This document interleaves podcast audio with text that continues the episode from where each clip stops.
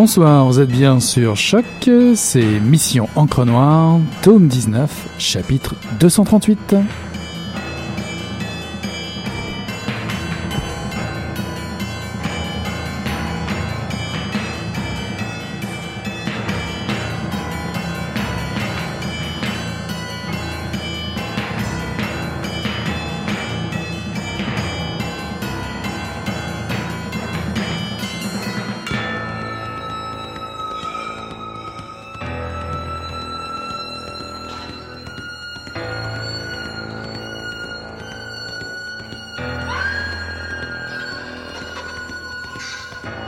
Je me demande souvent ce qu'ils croient trouver en me suivant docilement jusqu'à ma chambre à coucher, en m'effleurant, me caressant, me pétrissant, ces garçons-là. Du pudding chômeur, fitz du riz collé aux haricots rouges, du ragoût de boulettes mélangé à du poisson gombo, je ne sais pas trop. Par contre, je sais ce qu'ils trouvent, car ils me le disent tous, crûment et avec délicatesse, selon leur éducation, qui Dieu merci varie, Sinon, qu'est-ce que ce serait de monotone? Qu'est-ce que je m'ennuierais? Ce qu'ils trouvent à la surface de ma peau, là où ils en ont plein les mains, c'est assurément de la lourdeur. Ils me le chuchotent, l'air penaud, dès qu'on parle un peu. Je préférerais baiser en silence, mais on les a élevés poliment en terre d'Amérique, ces garçons-là. On leur a dit qu'il fallait traiter une fille avec tact, intelligence, mais surtout qu'il fallait communiquer, même pour niquer. Il faut parler. Et c'est là où je suis prise. Lorsque j'écarte les jambes, il m'oblige à ouvrir la bouche en même temps et renifle mon héritage, ces chiens galeux. L'hérédité de mes aïeules blanches qui s'agitent dans mes veines en brandissant la menace des anxiolytiques. Les garçons sentent ça. Et sans doute bien d'autres choses qui m'habitent sans que je ne sache même les nommer. Mon héritage jaillit dès que j'ouvre la bouche et en le recevant, ils me disent que je suis lourde. T'es cute, mais heavy en crise. I'm not gonna cry over your rich beautiful girl's problems, m'a dit un jour un amant. Et j'étais bien d'accord. Moi non plus, je n'avais pas tellement envie de me cry a river. Mais c'est peut-être le problème. Si ni ceux que je fourre ni moi-même n'avons envie de pleurer sur mon sort, qui le fera? Je me demande toujours quand surgiront mes pleureuses. Bonsoir à toutes, bonsoir à tous. C'est Mission Encre qui est de retour pour la première, pour le premier chapitre du tome 19. J'en profite bien bien vite pour vous remercier euh, pour votre fidélité à cette antenne chaque semaine, à chaque session, et je m'empresse également de vous présenter mes meilleurs voeux de lecture et de découverte en tout genre sur les ondes de choc. Bien entendu, on vous réserve beaucoup de surprises à l'antenne cette session-ci. Euh, en tout cas, à l'écoute, euh, vous le verrez tout aussi bien selon euh, vos programmes ou musiques préférées. Une année donc 2017 justement qui commence sous le règne du noir, de nouvelles savantes et d'une biographie inattendue. Ce n'est pas forcément en lien avec euh, l'actualité du moment. Nous prendrons le chemin des États chez nos voisins pour le retour très attendu de Donald Ray nous irons aussi euh, découvrir euh, une autobiographie euh, exemplaire, celle du boss, mhm. celui qui publie son Born to Run, ça veut dire quelque chose, et un recueil de nouvelles paru chez Triptyque en 2016, des femmes savantes de Chloé Savoie-Bernard, dont je viens de vous lire un extrait. Chloé Savoie-Bernard est montréalaise. Elle est étudiante, elle poursuit un doctorat sur la poésie euh, féministe. Elle a publié en 2015 Royaume Scotch Tape, qui a été adapté au théâtre, et elle nous revient en 2016 avec un recueil de nouvelles paru chez Triptyque intitulé Des femmes savantes. Le ton est donné dès le titre, et une citation aussi de France Théoret en début de volume, je cite Zoé est une femme douée, il n'y a aucun doute. C'est nettement insuffisant, au-dessous de tout, pour prendre la parole en son nom. Et prendre la parole, c'est exactement cela des femmes savantes, des portraits de femmes qui savent beaucoup de choses, beaucoup de choses sur elles-mêmes, elles le devinent, sur l'autre aussi, elles le vivent dans leur chair, dans leur peau, sous leur peau même. Elles savent comment les émotions explosent lorsque confrontées au vide existentiel qu'elles portent entre la maison familiale dans les Chopingus, où tous les condos se ressemblent, on le sait bien, et l'hôpital pour suivre une, thérapie, parce que parfois la vie quotidienne est en trop, ou en particulier euh, le long de trajets éreintants d'autobus, et en plus lorsque l'on porte en soi l'héritage de mères de littérature suicidaire comme Nelly Arcan et Sylvie Plath, trop blonde, trop intelligente parfois. Elles savent, ces femmes, elles savent que parfois il faut savoir fermer les livres pour apprendre à vivre. Elles savent aussi repérer l'écho d'un amour morne ou l'amertume d'une rencontre sans lendemain, parce qu'il le faut bien.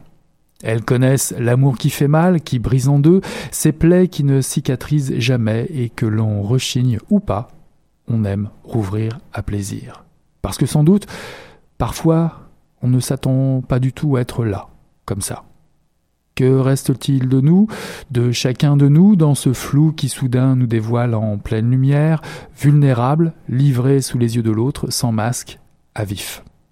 Objet d'amour, objet de désir de l'autre, comme si c'était cela l'essentiel, être le spectacle de l'autre, son jouet par amour, pour être aimé.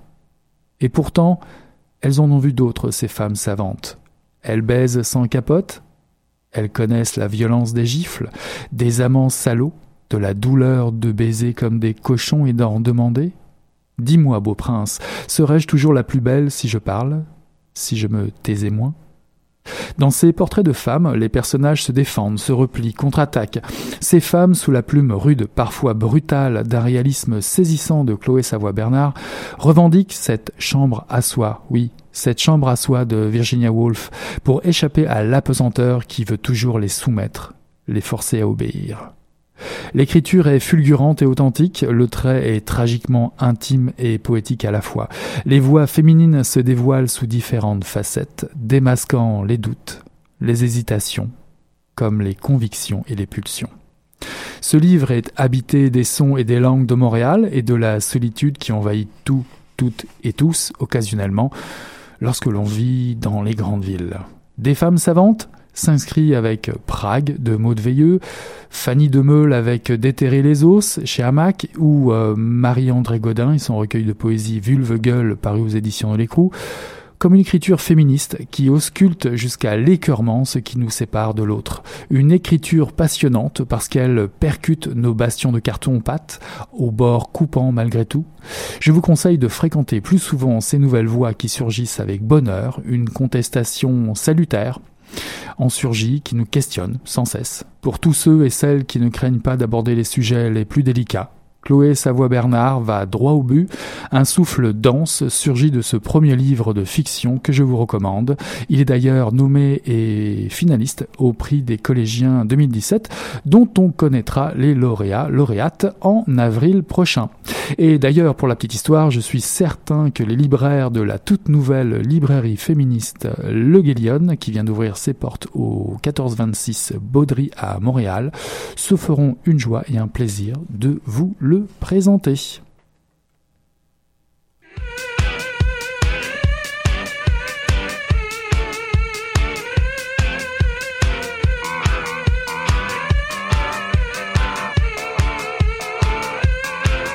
I was talking to the doorman in the front of your building. I said you never answer your phone. Whoa, whoa, whoa. He said, my friend, I don't know how I'm going to tell you. But you see, she never will know. Whoa, whoa, whoa. I said, I know she got brothers and sisters. Her mother had a baby every year. He said, I know that this one takes every precaution and that she got nothing to fear. I heard you say, Hello but you wasn't talking to me. Yeah, yeah, yeah. I heard you say hello, darling, but you wasn't talking to me. Yeah, yeah, yeah. I heard you say hello, darling, but you wasn't talking to me. Yeah, yeah, yeah. I heard you say hello, darling, but you wasn't talking to me. Yeah, yeah, yeah.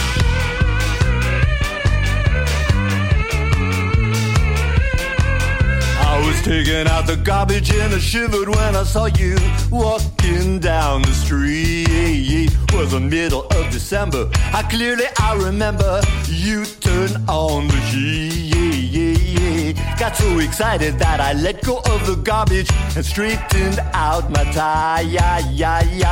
But when I heard the trash that you was talking, I knew my dream was a lie. I heard you say. Talking to me, yeah, yeah, yeah. I heard you say Hello, darling. but he wasn't talking to me, yeah, yeah, yeah. I heard you say Hello, darling. but he wasn't talking to me, yeah, yeah, yeah. I heard you say Hello, darling. but he wasn't talking to me, yeah, yeah, yeah.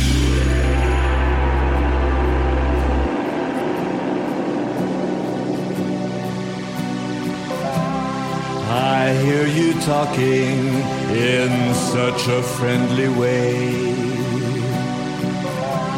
as if speaking to a child. You can do anything you want to do. You write a check and sign your name. They say that you must look before you leap. But if you look, you will stall. Become a statue to yesterday. One more war hero, that's all.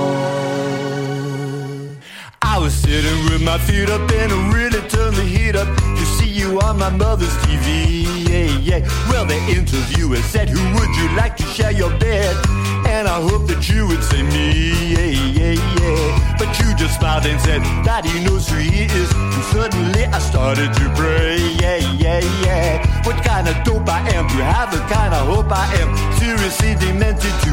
Yeah, yeah, yeah, yeah. I heard you say. But she wasn't talking to me, yeah, yeah, yeah.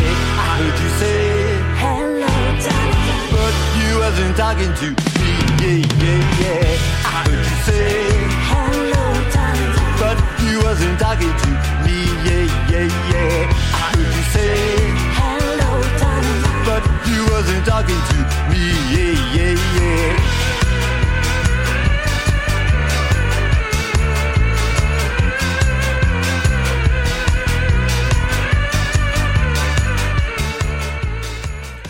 Deux jours après avoir abattu l'épicier de Russell, les trois frères gagnèrent une haute falaise de granit qui dominait un large fleuve. À moins de deux kilomètres à l'ouest, ils aperçurent confusément à travers la brume matinale un train qui s'engageait sur un pont couvert, enjambant les eaux, tandis que côté est, c'était une péniche à charbon remorquant un chargent de bois brut qui apparaissait au détour d'une boucle. Ils avaient chevauché sans relâche toute la nuit. À la grande consternation de Chimney, ils avaient été contraints de jeter dans un étang le plus gros de l'arsenal qu'ils avaient amassé. Car leur cheval de bas s'était fendu d'un sabot et se trouvait dans l'incapacité de continuer. Petit à petit, un groupe d'une dizaine à une quinzaine d'hommes commençait à les rattraper. La veille au soir, comme ils ressortaient du ravin rocailleux et escarpé dans lequel ils s'étaient cachés toute la journée, Kane avait senti l'odeur de leur feu de camp. Alors, pendant qu'il partait devant en emmenant avec lui un cob faible et fiévreux, Chimney s'était glissé tout près de leur campement pour tendre l'oreille, tandis qu'il mangeait en échangeant des fanfaronnades d'ivrogne sur ce qu'il ferait aux criminels une fois qu'il les aurait abattus. Il crut comprendre que leur chef était un barbu, que les autres appelaient capitaine. Le type était assis sur un pliant, vêtu d'une vieille tunique bleue, aux épaules ornées de galons, qui avait perdu leur éclat et coiffé d'un haut chapeau agrémenté de feuilles de métal brillantes, ainsi que d'un panache de plumes de paon. Tant qu'on leur garde leur tête comme preuve pour toucher la prime, euh, je me fous éperdument de ce que vous faites, l'entendit déclarer. Vous pouvez même les enculer si ça vous amuse. Oh, Cap, c'est une super idée, s'enthousiasma un des hommes. Avec toutes les femmes qu'ils ont violées, ces fils de pute méritent bien de se faire défoncer le fion. Mais euh, est-ce qu'on leur coupe la tête avant de les enculer ou après? demanda un autre. Ben, à mon avis, répondit capitaine, en délogeant du doigt un bout de viande coincé entre ses dents. Si vous voulez qu'ils se tortillonnent un peu, au lieu de rester raides et froids comme des planches à la façon de Bobonne, alors vous feriez mieux de les garder vivants jusqu'à ce que vous en ayez eu pour votre pognon. Extrait de Une mort qui en vaut la peine, paru en 2016 aux éditions Albin Michel. Donald euh, Ray Pollock, l'auteur, n'est pas un inconnu ici à Mission Encre Noire, et encore moins sur la scène internationale suite au succès notable de son précédent roman le diable tout le temps, que j'avais déjà présenté ici même et qui a figuré euh, parmi les meilleurs livres de l'année 2011. Donald Ray Pollock a été ouvrier pendant 30 ans. Il est né à Knockemstiff, Ohio, et il se met à écrire à l'écriture à 50 ans. Il connaît assez rapidement le succès avec une collection euh, de nouvelles qui, comme ses romans, se passent plus ou moins autour des mêmes territoires. Une mort en vaut la peine est une sorte de western à l'ère où justement les cow-boys deviennent peu à peu désuets. En 1917, quelque part entre la Géorgie et l'Alabama. La guerre fait rage en Europe et l'Amérique embarque des troupes pour intervenir dans le conflit. Le vieux Jewett, veuf et récemment exproprié de sa ferme, survit de peine et de misère avec ses trois fils, Kane, Et Chimney comme ouvriers agricoles.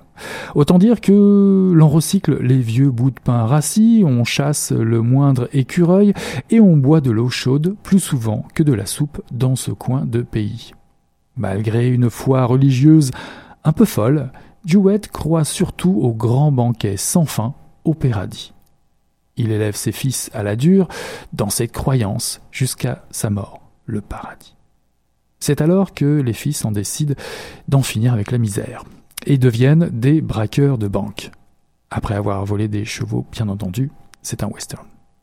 Maladroits, ils sont grossiers et meurtriers par bêtise bien souvent. Les frères multiplient les méfaits, on se croirait parfois dans le film euh, des frères Cohen, Brother, Where Art You? Les situations cocasses côtoient des excès de violence sauvage qui en font des truands recherchés, une horde de tueurs sanguinaires à abattre par le pays tout entier qui, de ce fait, se lance à leur trousse. L'erreur lorsqu'on devient brigand c'est qu'à force de cambrioler les banques, on s'en prend à l'argent des gens puissants. Ça, c'est le problème. Pollock ne fait pas dans la dentelle, on le savait depuis son dernier roman, Le diable tout le temps. Nous sommes encore dans l'Amérique des pauvres, des marginaux, des oubliés du système qui se démènent pour survivre. Le rêve américain, me direz-vous, dans tout cela? Eh bien, eh bien, il est là. Il se fait difficile à atteindre. Chacun se sacrifie dans ce monde de brutes. Tout le monde souffre. C'est le dénominateur commun de la galerie de personnages ici. Il y a un couple d'éleveurs naïfs qui viennent de se faire arnaquer une partie de leurs économies et qui croient encore à la valeur du travail de la famille. Il y a aussi cette troupe de théâtre de boulevard rêvant de gloire et qui fait du grand guignol en exhibant un singe en clous du spectacle. Il y a également ce lieutenant homosexuel qui rêve d'une mort héroïque de l'autre côté de l'Atlantique, et également un nettoyeur des installations sanitaires qui connaît tous les secrets et les potins et en paie le prix. Il est ainsi le souffre-douleur de la ville de Mead, en Ohio, et celui de sa mère, avant qu'elle meure, grenouille de bénitier, pensant avoir enfanté le diable vu la taille diabolique de son pénis. Sans parler bien entendu des frères Jewett qui poursuivent leur rêve de vie normale, brigands pour s'élever socialement. Une chimère, une chimère pardon, bien difficile à atteindre, un exercice délicat euh, comme pour passer un troupeau de bisons par le chat d'une aiguille, pourquoi pas, pourquoi pas. Exploser en plein vol, prendre tous les risques pour paraître, pour exister, n'est-ce pas cela le rêve américain? Surtout si en plus cette histoire devient un récit épique, exemplaire, manichéen, biblique, pourquoi pas. Une mort qui en vaut la peine, c'est la littérature du Sud.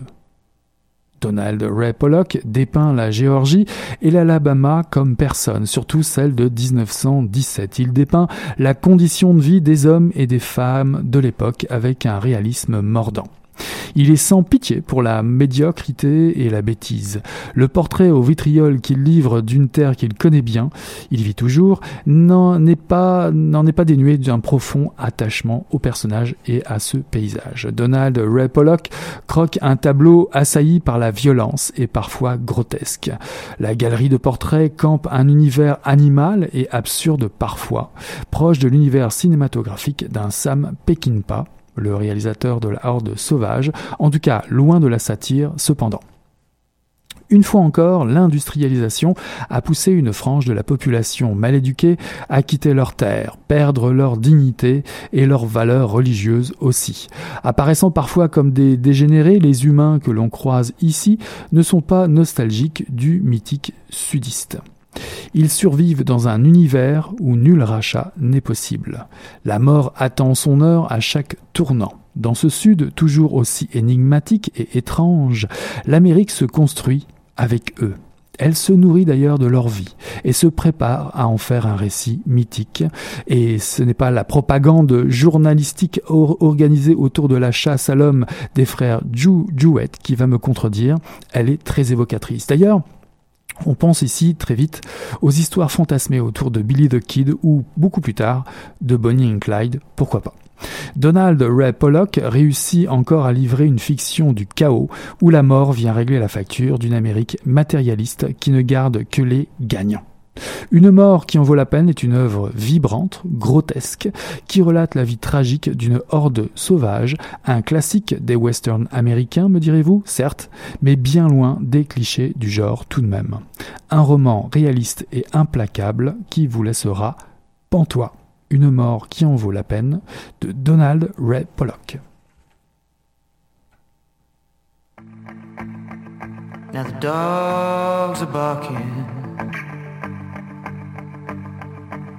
They come to take you home.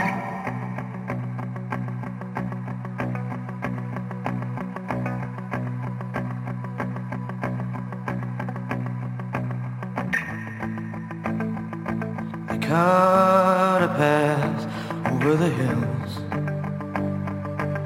And through the hills you run.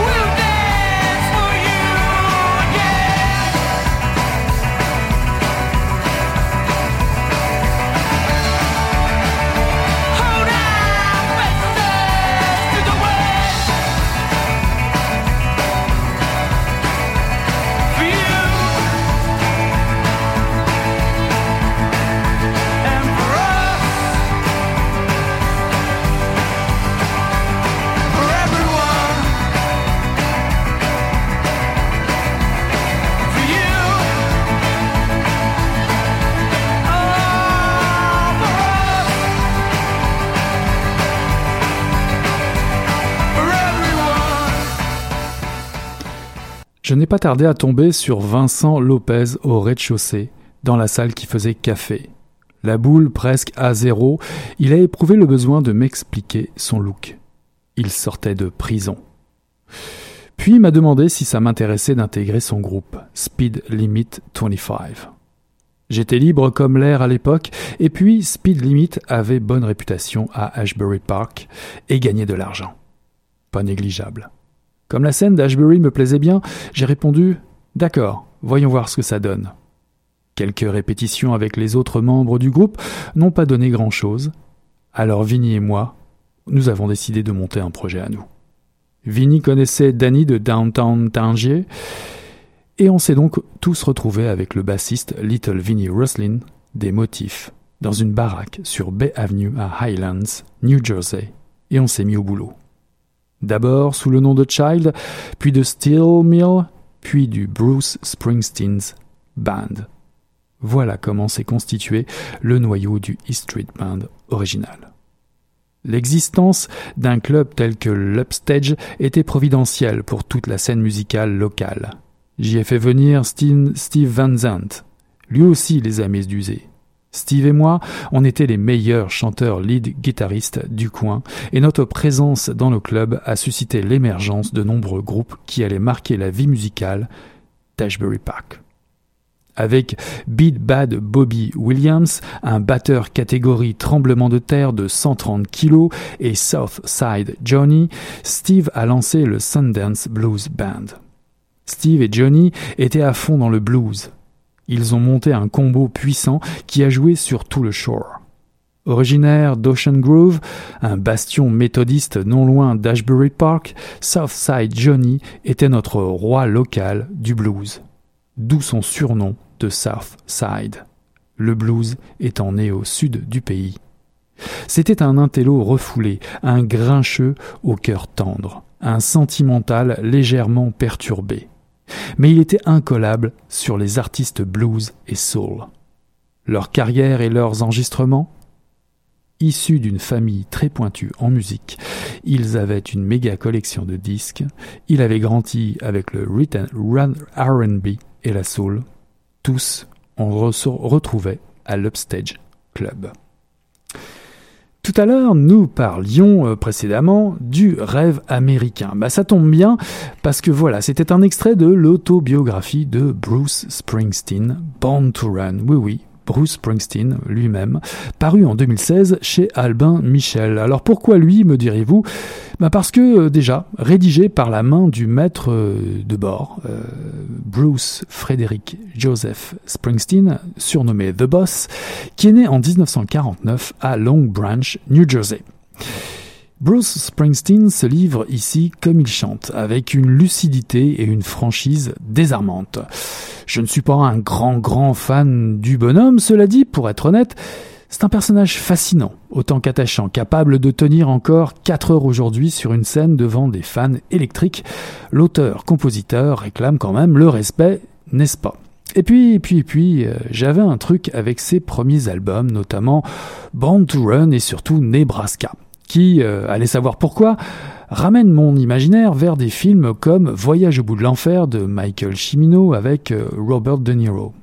L'amitié virile, les mariages en blanc avec une cérémonie dans la salle de basket municipale, le milieu ouvrier américain dont on parle si peu, la guerre du Vietnam, les chansons euh, de, sur l'Amérique, euh, middle class et sur les gens en marge, perdus. Même si, je dois l'avouer, j'ai décroché avec Born in USA, tout ça mis côte à côte ont suscité mon intérêt pour cette autobiographie nouvellement parue. Surtout, surtout que pour la plupart de tous ces aspects fantasmés et chantés par Springsteen lui-même, euh, tous ces aspects prennent vraiment leur source dans le vécu de l'artiste. Born to Run, le livre, est un récit infatigable comme le sont les concerts du boss. 500 pages non-stop rédigées sur 7 ans.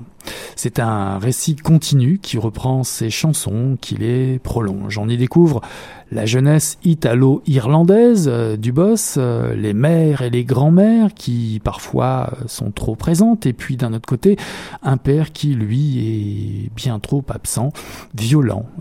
on y croise évidemment les premières amitiés qui comptent et la première guitare. Évidemment, le livre regorge d'anecdotes succulentes comme euh, la fois où le boss refuse d'aller chercher un diplôme car on lui reproche d'avoir les cheveux trop longs ou encore le jour où il assène un coup de batte de baseball sur le dos de son père alors que celui-ci maltraite sa mère.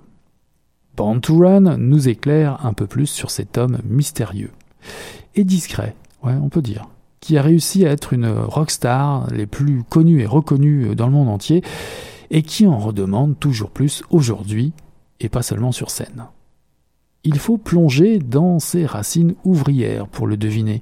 Une mère qui sacrifie tout à ses hommes et à sa famille, un père buveur, solitaire, jaloux même, jaloux d'elle, de sa femme, et de lui, de son fils. Et ce père, c'est peut-être bien une ombre qui habitera Bruce, Bruce Springsteen, on dit ça comme ça, en tout cas une ombre qui l'habitera longtemps dans sa vie.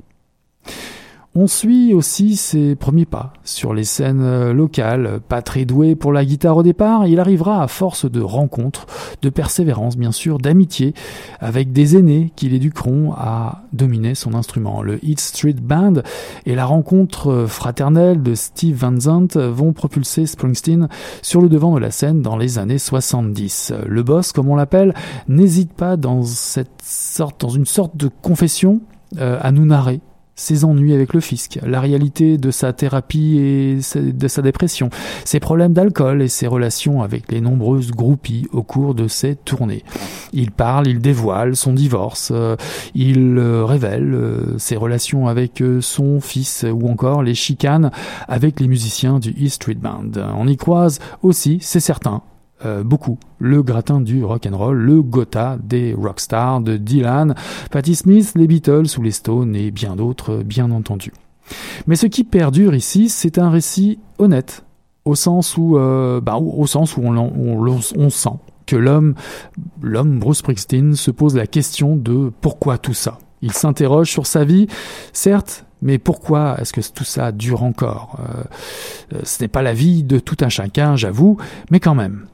On y retrouve la poésie et la noirceur de son héritage, qui ont teinté pas mal de ses chansons au fur et à mesure de la lecture. Ce n'est pas seulement un livre pour les fans, même si ceux-ci trouveront des explications sur certains titres de telle ou telle chanson.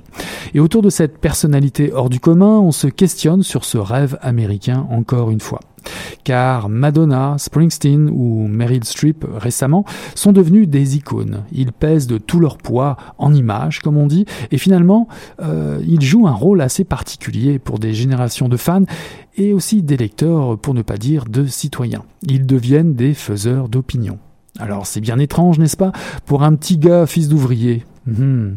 Ceci vous donnera peut-être envie d'aller en savoir plus par vous-même euh, sur le boss, sur euh, Bruce Springsteen, une biographie qui évite l'écueil du sensationnel et du cheesy comme on dit, une euh, autobiographie assez honnête pour tenir en haleine sur 500 pages. C'est aussi long que les concerts du boss, mais Born to Run en vaut la peine si vous aimez ce genre de littérature. De littérature pardon. Born to Run, paru aux éditions Albin Michel en 2016.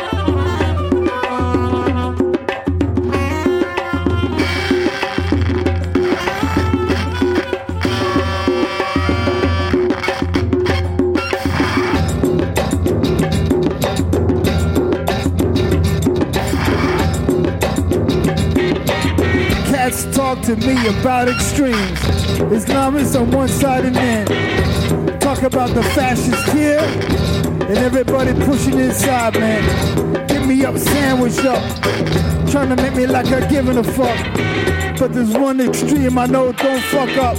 There's one extreme I don't don't fuck up. That's the one percent. Thinking me and my precedents. Trying to take my soul and squash it. Got people fighting and got people people fighting each other, brother against brother, one another. Religion against religion, cold incisions. Cut you up and spill out your guts just to watch them. Spectacular. All the spectacles you see were spectacles. And you just expect to them.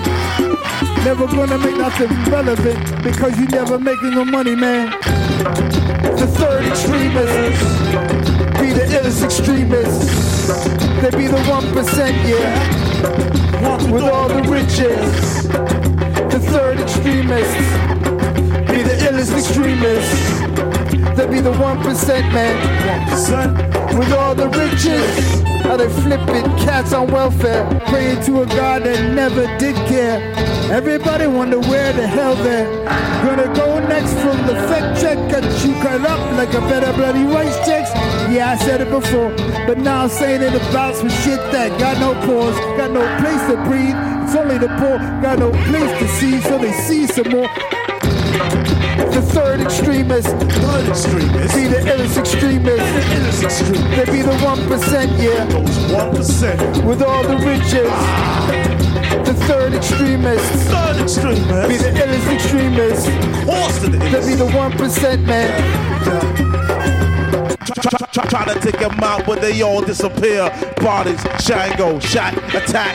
Who's that? Who's really truly got my back? And moves that? Who abused that? Fade flat. And really, you can stay back if you're really black. If you're dark skinned, in. If you's a woman when they get in, when they shoot 'em up with the marksman. Ah, The third extremist, the third extremist. be the illest They extremist. the illest extremist. They be the one percent, yeah, Those one percent. with all the riches. Ah. The third extremist, Third be the illest extremist. The They be the one percent man, with all the riches. Ah. Why the fuck you think the economy's dead? So they can run around and buy all your shit. Why the fuck you think the economy's dead? So they can run around and take. Les anarchistes Republic of Buzz, comme le nom l'indique, bah, ils viennent de France. Euh, c'est un, c'est un duo, me semble-t-il. Euh, je vous encourage à aller écouter un petit peu cet album euh, complètement fou euh, qu'on trouve euh, sur leur site Bandcamp, euh, bizbandcamp.com. Vous allez découvrir l'album United Dictature of Europe, les United Dictature of Europe par les anarchistes Republic of Buzz. J'aimerais aussi attirer vos attentions sur le dernier num- numéro de la revue Liberté qui vient de paraître, le numéro 314, euh, hiver 2017, et qui a pour thème prendre la littérature au sérieux, un tour d'horizon. Pouvons-nous encore entendre ce que les lettres sont seules à dire? Euh, Autant dire que c'est un numéro dont je devais vous parler ici à Mission Encre Noire. Vous y retrouvez évidemment euh, vos chroniques habituelles, les critiques de Patrick Boucheron, Marie-André Gilles, Gala et Emmanuel Carrère. Euh, Un essai libre aussi sur la caricature est-elle un contre-pouvoir? On, revient sur le sujet de Charlie Hebdo et autres. euh, un essai libre très intéressant qui peut vous porter à réflexion, en tout cas sur euh, l'idée, l'image euh, du canard, enfin du canard enchaîné, non, de Charlie Hebdo. Peut-on tout dire, peut-on tout faire hein, Ça tourne autour de ça. Un entretien également, euh, l'avenir du mouvement étudiant après le printemps 2015. Et oui, et oui, on garde tout le temps le printemps érable quelque part au coin de notre tête. Il s'avère que on n'est pas encore tiré tous les enseignements de, de ce printemps 2015.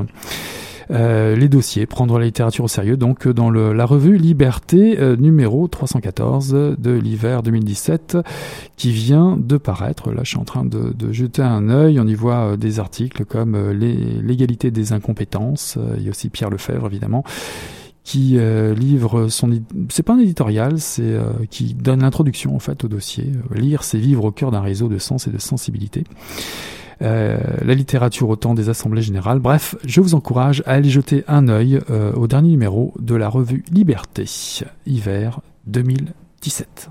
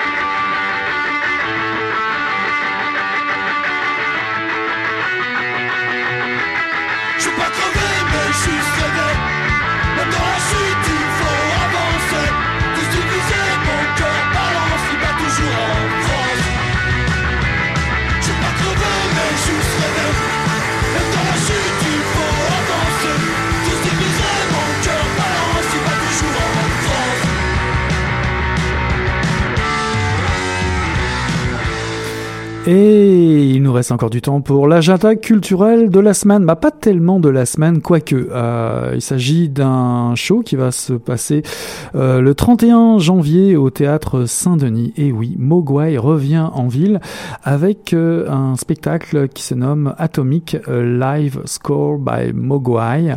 Je vous en parle dès maintenant parce que les places partent très vite. Je sais même pas s'il en reste encore. Je vois défiler encore des places supplémentaires qui sont mises sur le net. En tout cas, je vous encourage à à vous dépêcher. Euh, si vous ne connaissez pas Mogwai, si vous n'avez jamais assisté à, de, un de leurs shows, je vous encourage fortement à venir voir celui-là.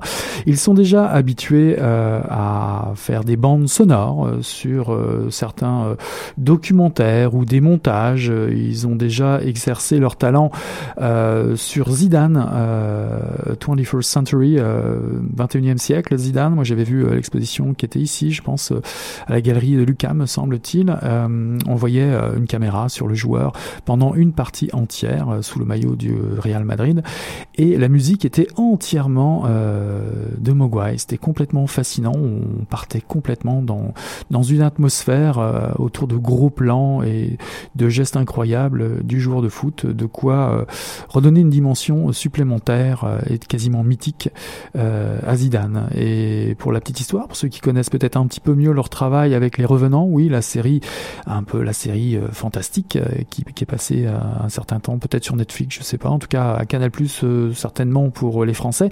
Ici, en Amérique du Nord, sur une autre plateforme, en tout cas un, un, une série qui a eu pas mal de succès en Angleterre et la bande son avait été aussi faite par Mogwai. On l'a trouvé aussi en vente un peu partout, un peu partout. Ils reviennent avec un spectacle, une tournée mondiale avec ce show-là. il s'agit d'un nouvel album, mais finalement d'une nouvelle bande sonore autour d'un documentaire euh, pour la BBC4 euh, qui se nomme euh, Atomique, en tout cas sur l'âge atomique en tout cas. En tout cas, il s'agit d'un documentaire Storyville, l'âge atomique, vivre au temps de la menace et des grandes promesses autour de l'histoire du nucléaire, en tout cas de l'histoire chronologique qui nous mène au désastre nucléaire qu'on a connu récemment de Hiroshima jusqu'à d'autres plus récents aujourd'hui et, encore au Japon. En tout cas, Mogwai prend la scène avec certainement un grand écran. Vous allez voir, euh, l'affiche est magnifique avec euh, espèce de, de, de, soleil comme ça, une, un, immense soleil, euh, la force, l'énergie solaire qui, qui, est à la fois menaçante et fascinante, extraordinaire en tout cas à l'œil. J'ai même vu que Pitchfork, pour ceux qui sont des réguliers de ce site pour choisir leur musique, avait donné la note de 7.1. Je pense que c'est sur 10. Donc euh, déjà l'album est publicité par les meilleurs sites qui euh, parlent de musique. Euh, voilà, tout ça pour vous dire que allez-y, allez faire un tour si ce spectacle vous intéresse, si vous voulez découvrir la musique, la noise pop ou le shoegaze, c'est comme ou le post-rock. Il se, situe un petit peu dans, dans, tout ça, Mogwai. La puissance de ce show, la puissance de ce band sur scène, je vous conseille mille fois. S'il reste encore des places. Ça se passe à Montréal, au théâtre Saint-Denis, le 31 janvier 2017. D'ailleurs, pour ceux qui ne connaissent pas, Mogwai, c'est ça.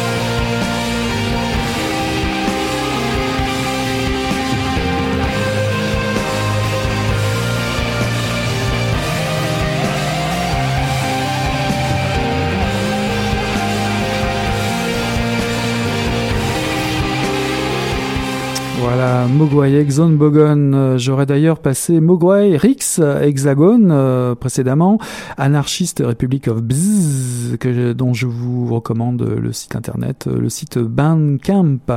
Cash Savage and the Last Drinks également, Vic Moan au tout début du programme. J'ai eu le plaisir pour cette première de 2017 de vous présenter Des femmes savantes de Chloé Savoie-Bernard paru chez Triptyque en 2016. Également Une mort qui en vaudra la peine de Donald Ray Pollock paru aux éditions Albin Michel en 2016, le Born to Run de Bruce Springsteen paru aux éditions Albin Michel également en 2016 euh, en kiosque. N'hésitez pas à vous procurer le dernier numéro de la revue Liberté, euh, l'hiver 2017, numéro 314, qui a pour sujet Prendre la littérature au sérieux, un tour d'horizon, pouvons-nous encore entendre ce que les lettres sont seules à dire? Puis en finale, notre agenda culturel, c'est ce que je viens de vous faire écouter, Mogwai, pour ceux qui les, les ont jamais vus encore sur scène, un show, si vous pouvez vous procurer encore des billets, un show incroyable au théâtre Saint-Denis. Voilà qui clôture Mission Encre Noire, tome 19, euh, chapitre 238. Nous sommes le mardi 10, 10 janvier 2016. Restez sur Choc. Pour nous, on tourne la page et on se dit à la semaine prochaine. Allez, salut là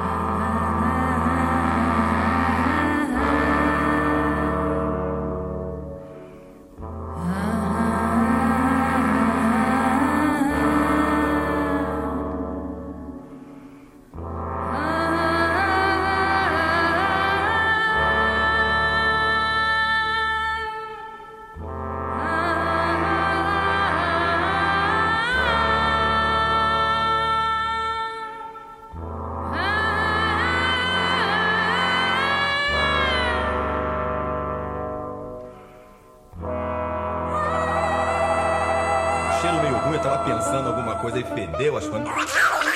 Pô, mas o negócio tava bom, bicho. O negócio tava bom, só quando ele tava tão entupido. Olha, Quem diria, hein? Greta Garbo acabou de irajar, hein? né, mas eu tava falando pra você, né? Depois que eu passei a me sentir, aí o negócio ficou diferente.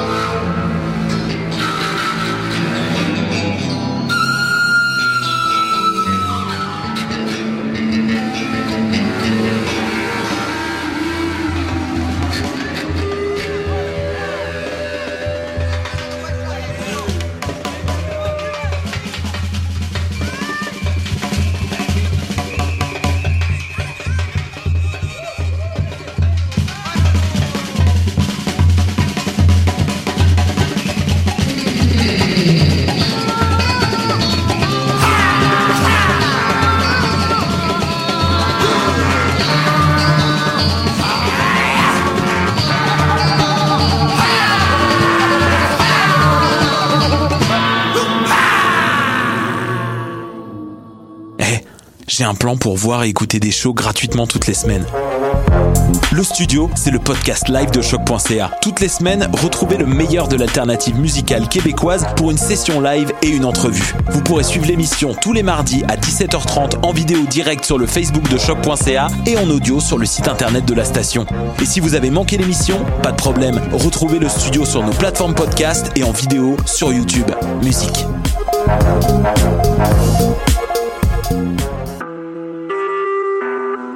Vous écoutez Choc pour sortir des ondes.